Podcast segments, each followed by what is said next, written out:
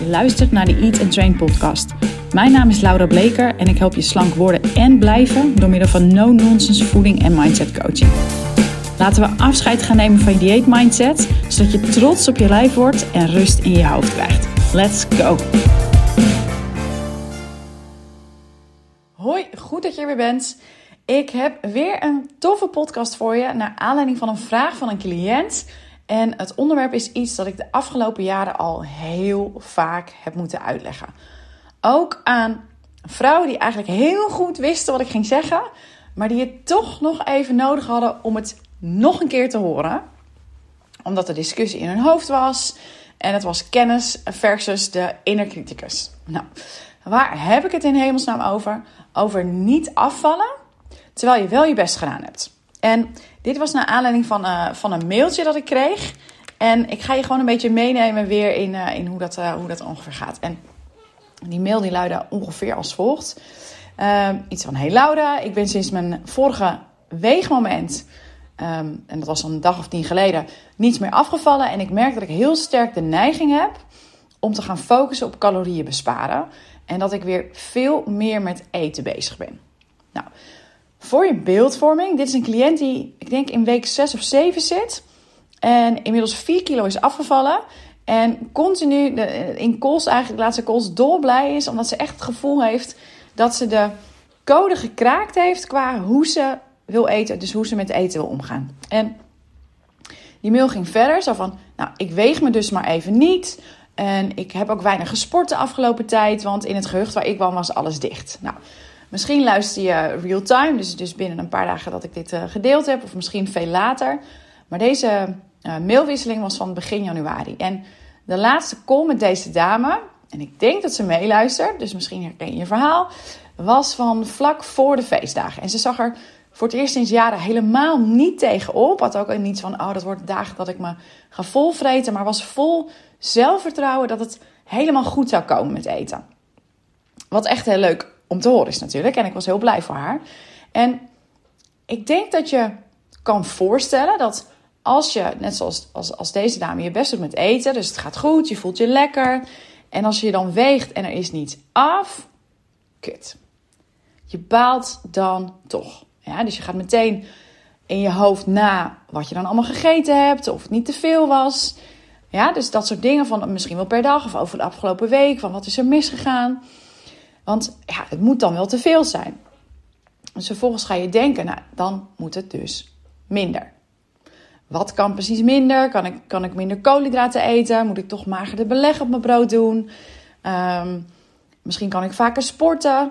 Ik ben nu aan het eten wat ik lekker vind. Misschien moet ik toch weer de magere keuzes nemen.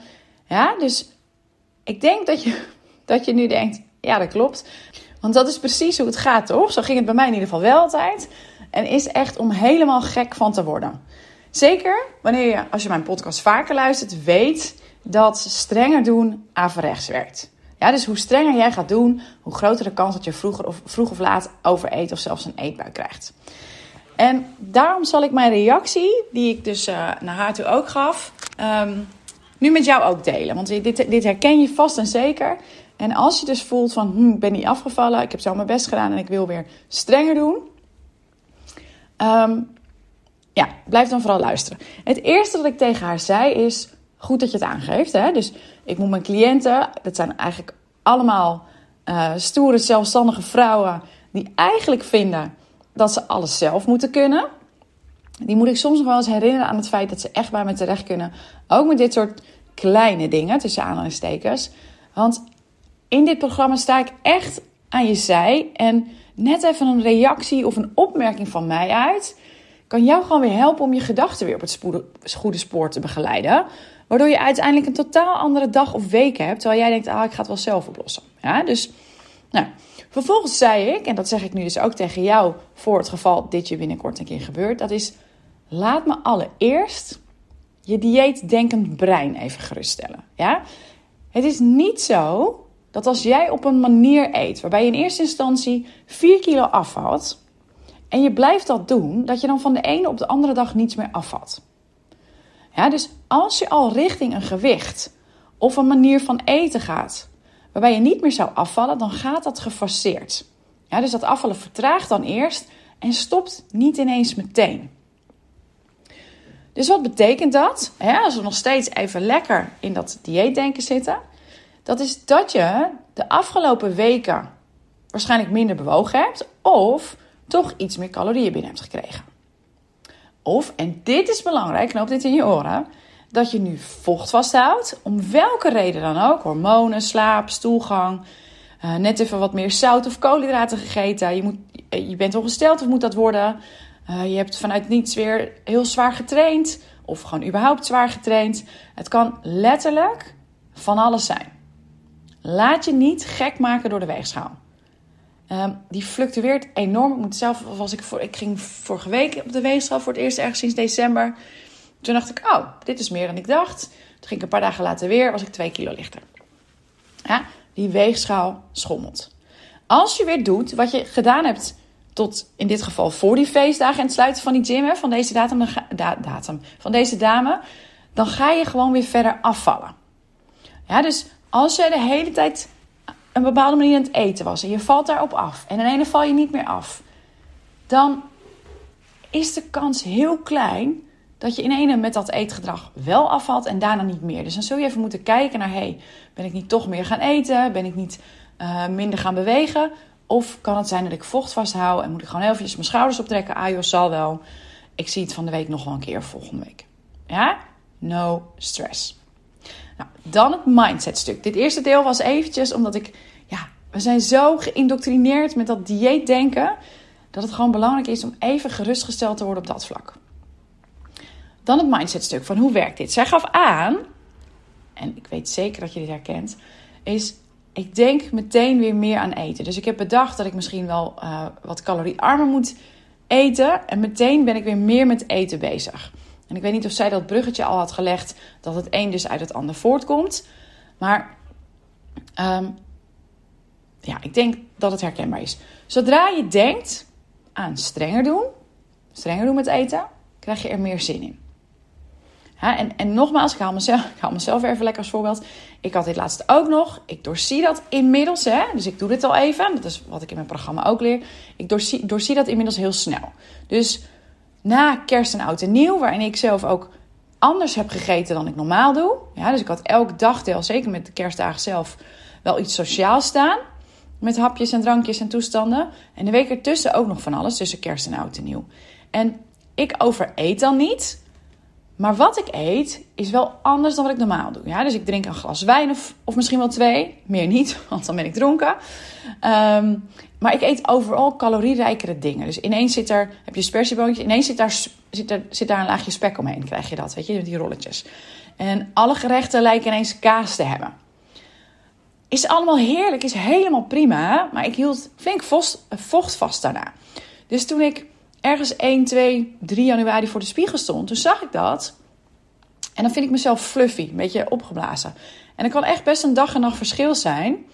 En om je dus nog even verder gerust te stellen, ik weeg me zelden, wat ik net ook al zei, maar kan dus echt 2 kilo afvallen binnen 1 of 2 dagen als ik vocht vasthoud. Ja, dus wat er bij mij gebeurde, ik ga in februari op vakantie, dus de gedachte schoot door mijn hoofd, hmm, misschien mag er wel weer wat af. Vlak nadat ik bedacht had dat ik een beetje fluffy was. En ik had niet eens in de gaten dat ik dat gedacht had. Ja? Dus toen ik smiddags bij de lunch merkte dat ik wilde dooreten, um, ja, dacht ik wel, hmm, oké, ik doe dat dan niet, ik had genoeg. Maar ik bleef de neiging te hebben, ik bleef de neiging hebben om toch nog iets te pakken.